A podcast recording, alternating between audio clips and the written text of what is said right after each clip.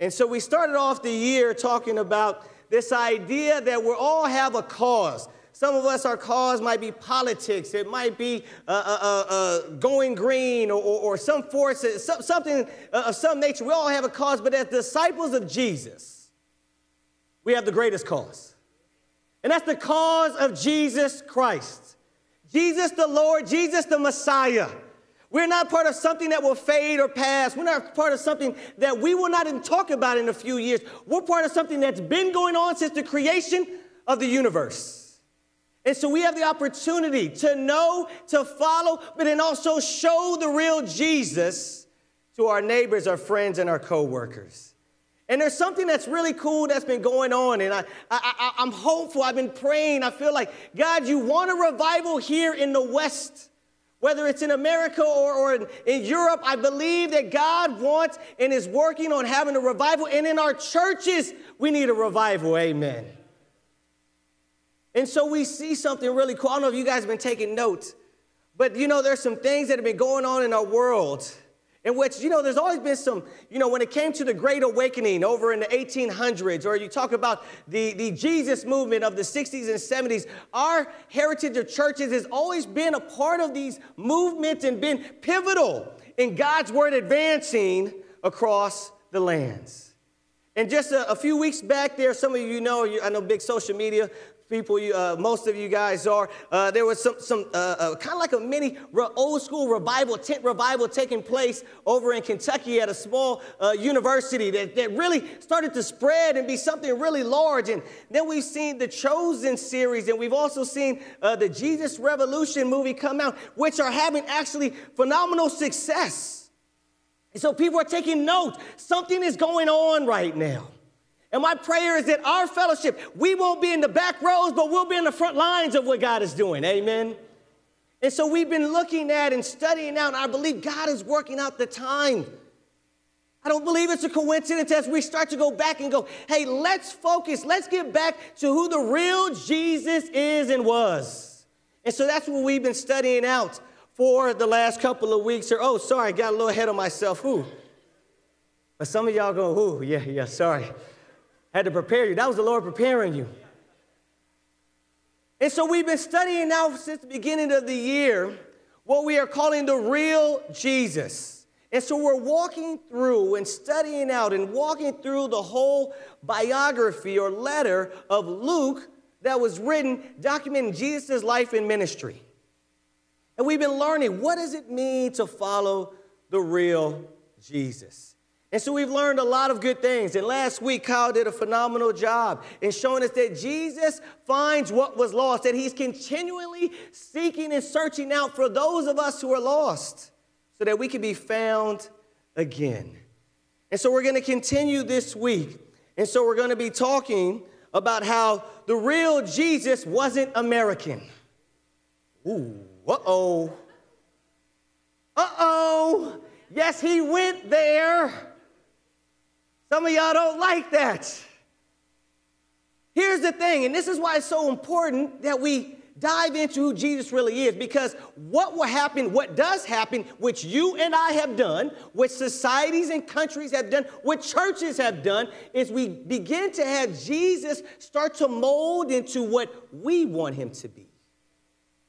So he begins to think the way we think. And so we insert or we put upon Jesus our current context, our philosophy, our customs, our traditions into Jesus, and they go, here's how Jesus would be. But what happens is that we actually veer from following the real Jesus. Church, are you with me here?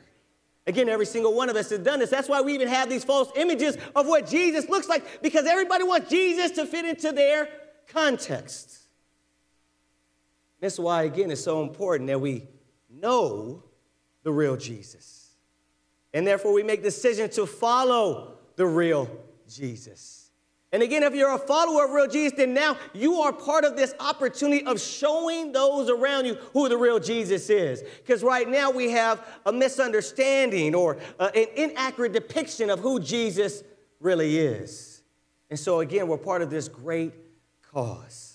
And so we're going to go ahead and look into who the real Jesus was and how he wasn't American. Church, are you with me here? All right, again, the real Jesus got some people upset. So I know there's already some people upset and you want to cancel me. That's okay. Because at least my wife and my kids love me. Well, at least they love me on certain days. You know what I'm saying?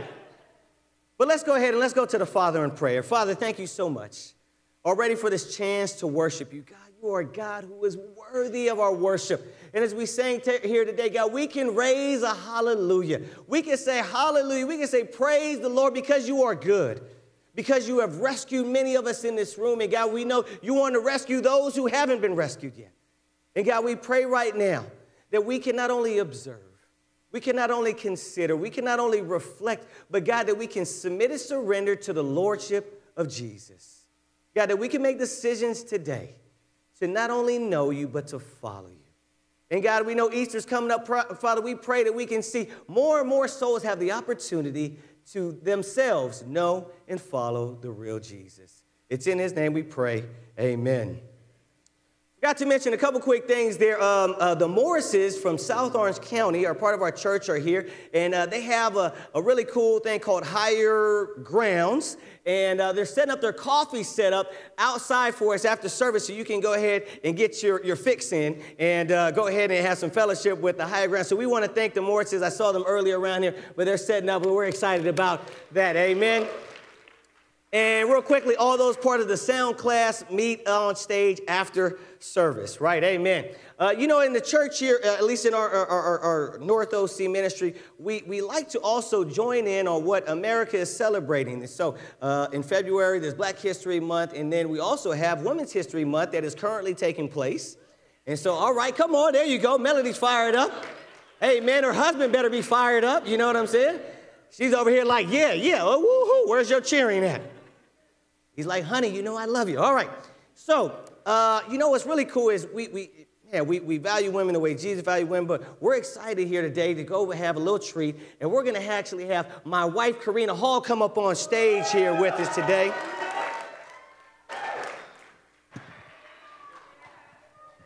And so uh, Karina and I are going to go ahead and uh, walk through some Luke here and uh, make some observations here, and uh, we can go ahead and, uh, and, get into it real quickly. I will say this here.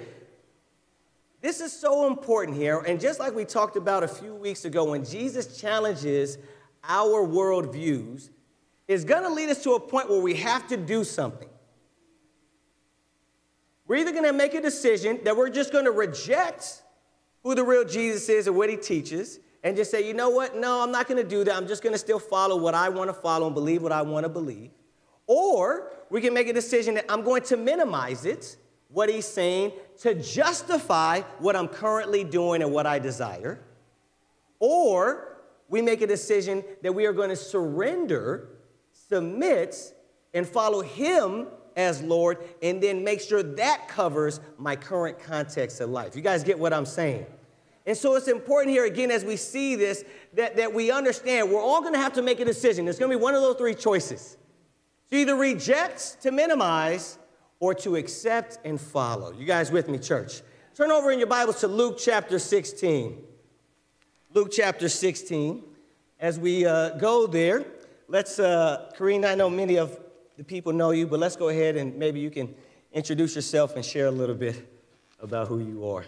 Sure. Um, my name is Karina, and I have been a Christian now for uh, 22 years, and um, I am a wife. Uh, I have a, the best husband in the world. Amen. Amen. Fired up. I can go to bed well tonight. Amen okay, so I get that new thing that I wanted. No, I'm just kidding. I said it. Um, they're just kidding. Um, I did tell her to say that. I did tell her to say that. Um, no, I have, um, I have three kids. We have three kids uh, 12, 10, and 4. And um, let's see. Um, I am one of uh, six kids, so I have lots of family uh, that are all local. And that's a little bit about me. Oh, and I work full time in the ministry, um, but also recently I started um, substitute teaching as well. So, a little fun fact. Amen. Awesome. All right, well, let's go ahead and let's get into it. Luke chapter 16. Church, are you with me? All right, so here we go. So in Luke chapter 16, we'll have to take it up here because we're going to see that Jesus is going to approach the topic and subject of money. Ooh, oh yeah. People, some hate when we talk about money in the church here. Okay, all right. All right, this is not a plea to get more money. This is not what it is. But we're going to see the real Jesus wasn't American because as Americans, what does our culture and society value? Money. And so this is a big part of our fabric as a culture. And so Jesus is going to talk about money and wealth and possessions, but we're going to take it up right after he talks about this parable of the shrewd manager. And he says something here in, in verse 9. He says, I tell you, use worldly wealth to gain friends for yourselves, so that when it is gone, you will be welcomed into eternal dwellings. Whoever can be trusted with very little can also be trusted with much. And whoever is dishonest with very little will also be dishonest with much. So if you have not been trustworthy in handling worldly wealth, who will trust you with true riches? And if you have not been trustworthy with someone else's property, who will give you property of your own? No one can serve two masters. Either they will hate the one and love the other, or you will be devoted to the one and despise the other. You cannot serve both God and money. The Pharisees who loved money heard all this and were sneering at Jesus. That's interesting. Sneering at him. So, so they're upset that what he's saying and how it applies to them. They're turning their nose up at Jesus as he says these things. And he said to them, You are the ones who justify yourselves in the eyes of others, but God knows your hearts. What people value highly is detestable in God's sight. Let's go ahead and stop right there. Karina, maybe you could share what were some of the things that stood out to you about the real Jesus here? Yeah, I think the biggest thing was obviously that um, he was challenging their view of money and how, and specifically how uh, they used it, how we were using it. And so that story of the parable of the shrewd manager is a little interesting to me. Um, but what I got from it is he's, he's kind of turning things upside down. He's like, okay, I'm giving you this. Um, money is, is a tool, and the way you're using it is not the way you should be using it. Um, but I think what really stood out to me was verse 13, where he's, it says, No servant can serve two masters. Either he will hate the one and love the other, or will, he will be devoted to the one and despise the other. You cannot serve both God and money. And I I think that really stood out to me because it's interesting that he said, You cannot serve both God and money. But you think about money, money is an object um, and it's supposed to serve us. Um, it's the tool that we have for our purposes. Like, so I just, it just made me think, wow, how do we then serve money? How then does money become personified? Um, and how then does money become a god or in the place of God? How does it become a master? Um, because that's really what Jesus is saying. Hey, you can't serve both God and money, but money, like, I can't picture this, you know, dollar bill as, as a god, um, obviously, but that's what he's saying. You, this, is the, this is your master.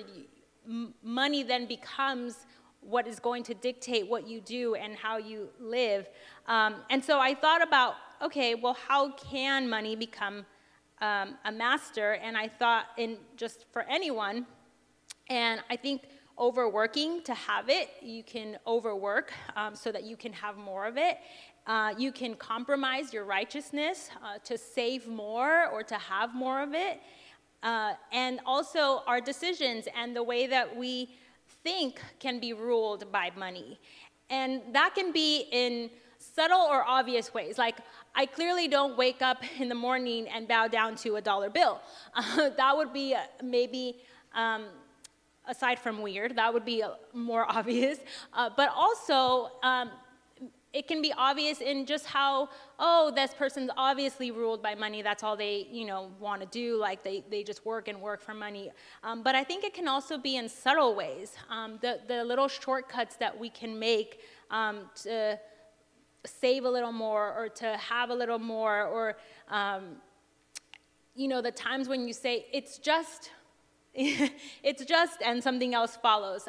Because really what it is, um, is you're, you're making an excuse. And so I think those are the subtle ways that I think can be a little bit on the scarier side. Um, but then there's something else. Do I go on or do you want to? Okay. um, I think also um, in verse 14, um, you know, he calls out the Pharisees who he says loved money. Uh, and then in verse uh, 15, he says, he said to them, You are the ones who justify yourselves in the eyes of men, but God knows your hearts. And, you know, I, I feel like I've heard that term, God knows my heart, or God, you know, you hear that a lot. So it was, it just stood out to me this time reading it that Jesus used that. Like Jesus said, God knows your hearts. But when we say it, it's a little bit of a justification. Like, I just did something, but God knows my heart. and yet, Jesus is not saying it as a justification, he's saying it as a judgment. God knows your hearts, and he knows, like, he's, you know, he knows that you justify yourselves in the eyes of men. And that's a scary thought because I think we can fall into that same trap that when we can make excuses for ourselves and want to justify ourselves um, and compare ourselves to others. And, you know, um, we can kind of see it's easy because I think we live in this society. And so it's easy to find someone who's a lot more greedy or who is using money unwisely. Um, but it doesn't matter um, if there's someone else who's, who's um, making bad choices or there's someone who has more money. That's the other thing that i think i can not think about this as much because i feel like well you know i don't have a lot of money. I'm not wealthy. Um, and so you can find somebody else who has more wealth or who has made other bad decisions and think god sees my heart. But that's a scary thought i think um, really because um, if i have to say that like if, if i have to say oh god sees my heart then it's probably uh, not a good thing. And, you know, when you think about it, he's talking to the Pharisees who were in many ways righteous, um, who believed in God, who followed the commands, or at least appeared to follow the commands. They gave a tithe. Um, and so on the outside, it looked like they were doing the right things, and people thought they were doing the right things. But Jesus saw that in their hearts, there was a love of money that wasn't good. And it just makes me wonder what's in my heart that Jesus would call out. You know, the, the part that where you just shared there, the personification of money. That's, that's like, that's just deep to me. Mm-hmm. Because, you know, let's just go back to it, right? Like in the first part, he says there, and uh, he says, use worldly wealth. And then you go on, and now he says, don't serve God in money. So that transition from it being a tool to now being personified. There's something that took place, right? It's supposed to be used, but now it's something that's worshiped and submitted and surrendered to. And that's just why we, we wouldn't personify a lot of things. You know what I mean? Like, we wouldn't personify this chair. This chair is obviously used to sit on. We're like, yeah, you just use that chair. But now if I go, hey, let's set up a mosque to this chair or let's set up, you know, you'd be like, well, that's, that's ridiculous, right? What are you doing? And so, but yet we can do that with wealth and money and not even realizing it becomes uh, a being as opposed to a, a thing there. And so that, that just stood out to me. And then that last part, what, what people highly value is detestable in God's sight. I mean, wow, that it makes me think of, uh, you know, tasting something, at least for me, uh, like tasting something that you don't like and then you got that face. You, you know what I'm saying? Like I you something that you, people always make fun, of, like, oh, Marcel, you're picky, you're picky. I'm like, no, I'm selective. but then when you taste something, you're like, mmm, that's nasty, right? You like spit it out. Like, and it's like, wow, that's how God views our view or valuing of money. Or he can if we have this type of thing there. So, is, would, there, would you add anything more to that idea of personification or this last part of being detestable in God's sight? No. Okay, all right. Let's keep going. Luke 16 verse 19, it says, There was a rich man who was dressed in purple and fine linen and lived in luxury every day. At his gate was laid a beggar named Lazarus, covered with sores and longing to eat what fell from the rich man's table. Even the dogs came and licked his sores. The time came when the beggar died, and the angels carried him into Abraham's side. The rich man also died and was buried. In Hades, where he was in torment, he looked up and saw Abraham far away with Lazarus by his side. So he called to him, Father Abraham, have pity on me and send Lazarus to dip the tip of his finger in water and cool my tongue, because I am in agony in this fire.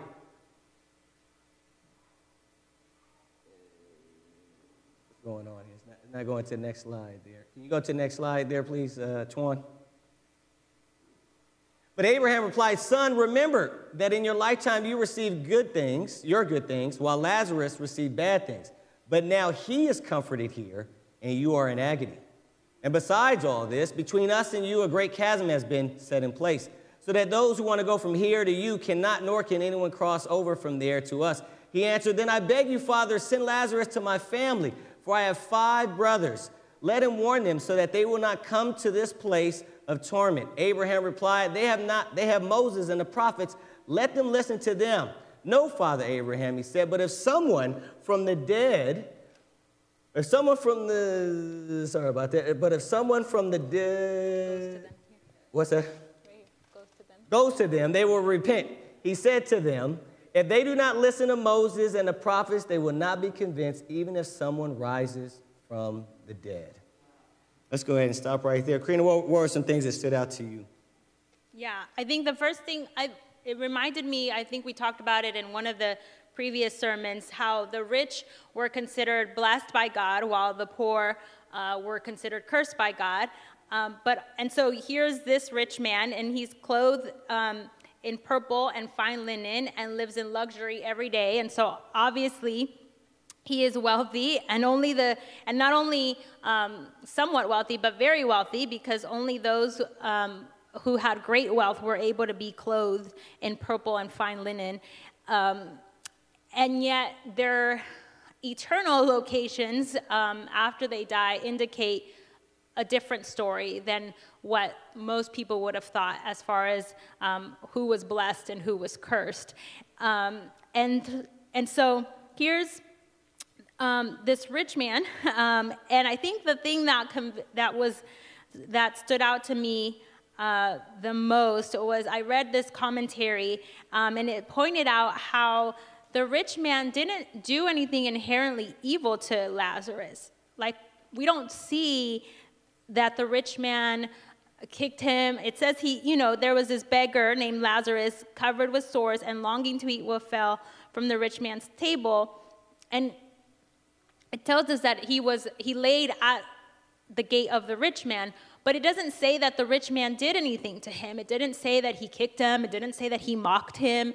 Um, it just says that he laid there, and that's it. Um, and so I, I think about that and I think about how um, the flaw of the rich man was not noticing him, um, was walking past him and ignoring him. And that's really convicting to me because I think, wow, like, there's a lot that I can say, like, oh, I didn't do this or I didn't do that. Um, but what, what, you know, that doesn't mean that my heart is in the right place. Um, and, you know, the rich man, um, you know, was, sorry, I skipped my, I skipped my place. Oh, um, he, he was just simply negligent. Um, and I don't want to be negligent. I don't want to close my eyes or cover my ears to the needs around me.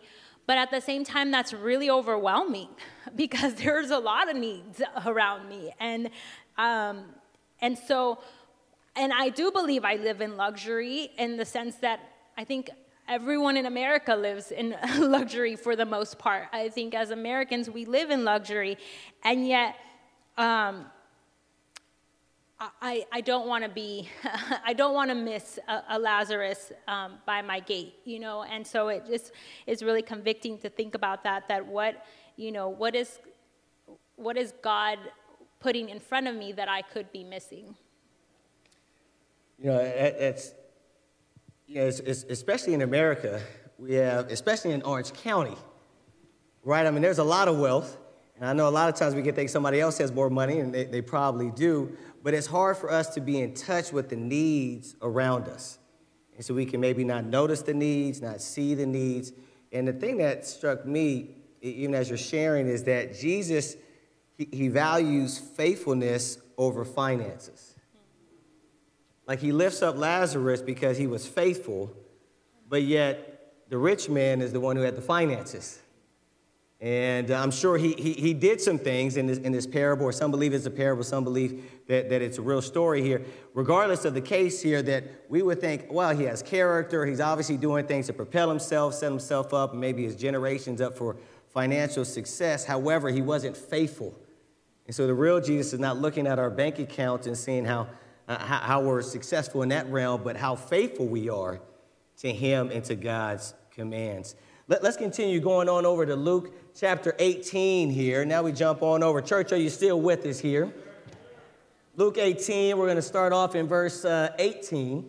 It says, A certain ruler asked him, Good teacher, what must I do to inherit eternal life? That's a good question to ask, isn't it? Why do you call me good? Jesus answered, No one is good except God alone. You know the commandments you should not commit adultery. You should not murder. You should not steal. You should not give false testimony. Honor your father and mother. All these I have kept since I was a boy, he said. When Jesus heard this, he said to him, You still lack one thing. So everything you have and give to the poor, and you will have treasure in heaven. Then come, follow me. When he heard this, he became very sad because he was very wealthy. Jesus looked at him and said, How hard is it for the rich to enter the kingdom of God?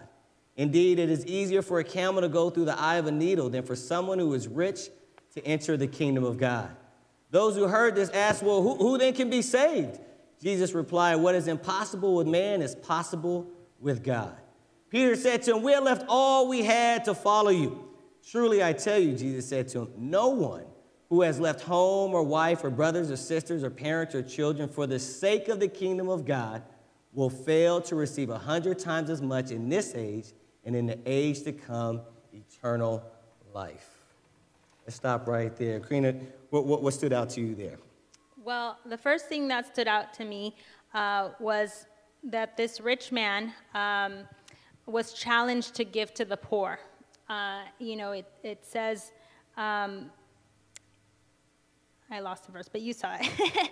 um, that, you know, when when he, t- he asked him all these questions about what he should do, he says, Go sell your possessions and give to the poor. And I thought that was interesting because obviously, just a couple of chapters before that, we see that there was a, another rich man who was punished for not, um, for, for not being kind to the poor, for neglecting the poor. And so I thought it was interesting that Jesus then sees this rich man and gives him the opportunity uh, to give to the poor. Um, but also, what stood out to me is that he was, again, someone who on the outside looked good, on the outside was doing the right things. Um, you know, he could have been. Um, he could have been a member of the Sanhedrin or the, uh, the Jewish ruling council. Um, and here was someone, again, who was doing the right things. On the outside, he looked good. Uh, and yet, Jesus saw something inside of him that was lacking. Um, and it was it wasn't, again, you know, the, this obvious, dramatic thing uh, uh, or this outward sin. It was his heart. It was, it was his love for money. And um, that's all, again, it's really convicting and it's really scary because I don't want to just be deceived about where my heart is before God.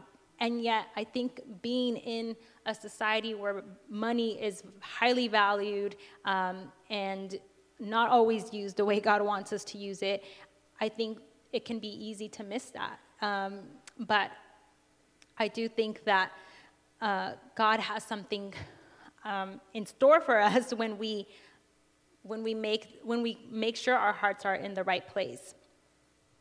And so, from from looking at this, what it, what do you overall see about the real Jesus?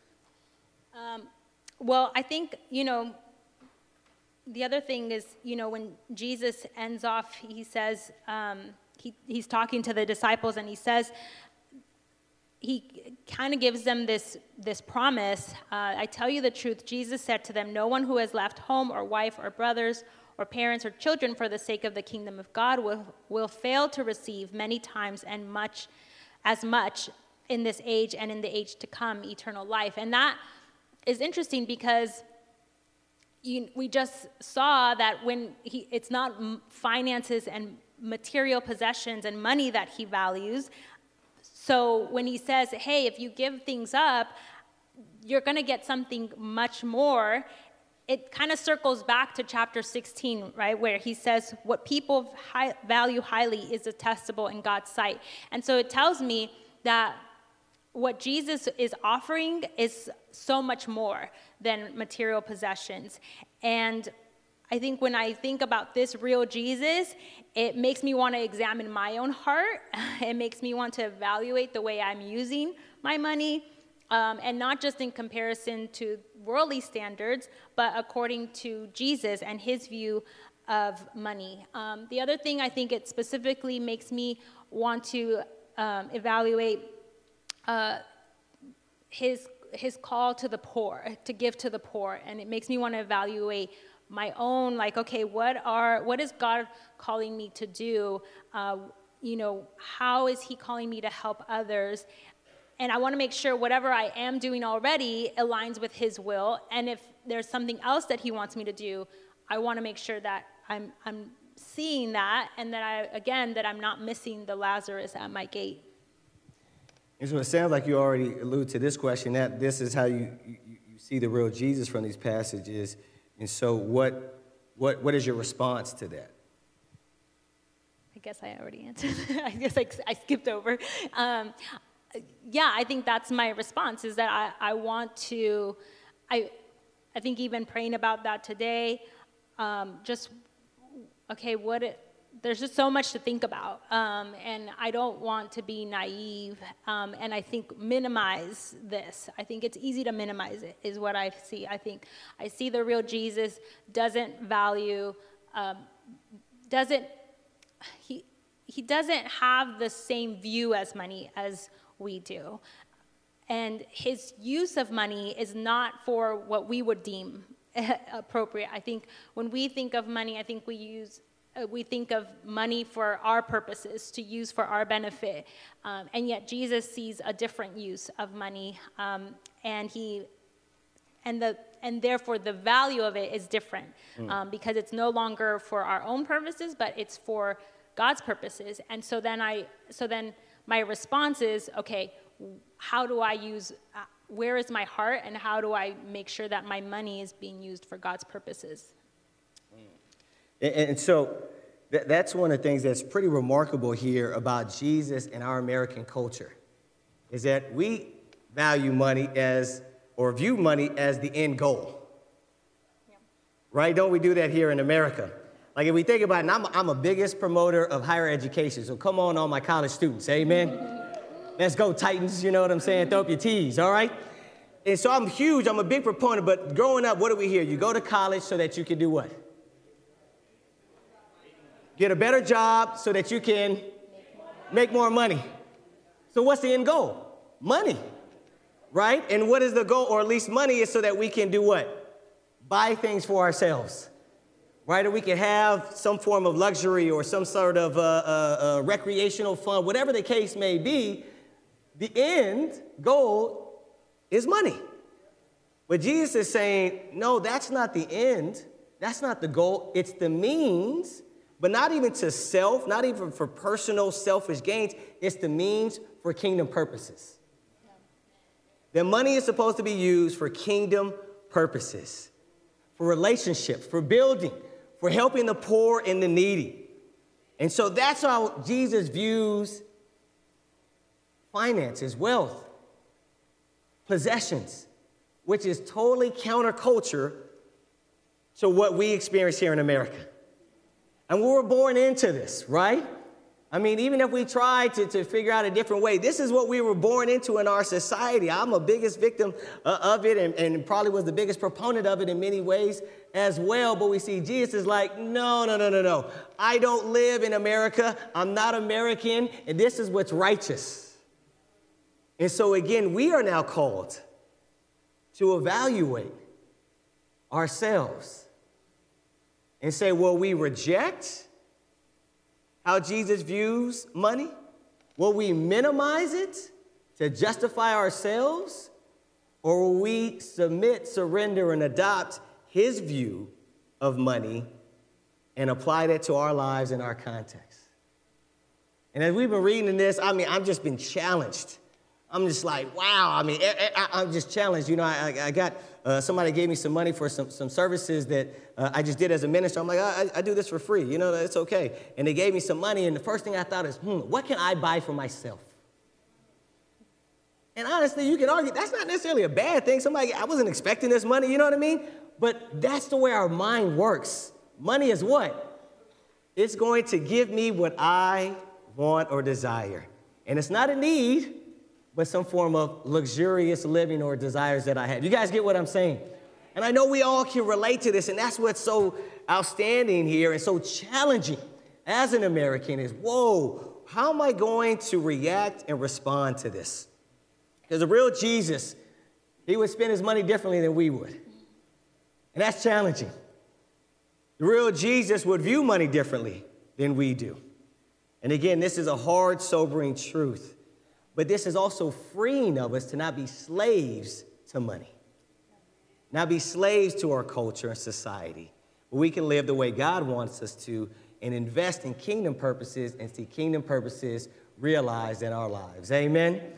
And so I want to go ahead and give us here uh, a couple quick action step and prayer for the week. We want to have communal action steps and a communal prayer of the week here. And so the first one is to reflect on your view of money and then share your reflection with a friend. So, a lot of us, we get together, we call these discipling times. And so, to go ahead and reflect, you know, what is my view? Does it line with Jesus? Is it the same as Jesus? Or has it become, has, it, has money become personified? Is it a master in my life? Do I have the same money?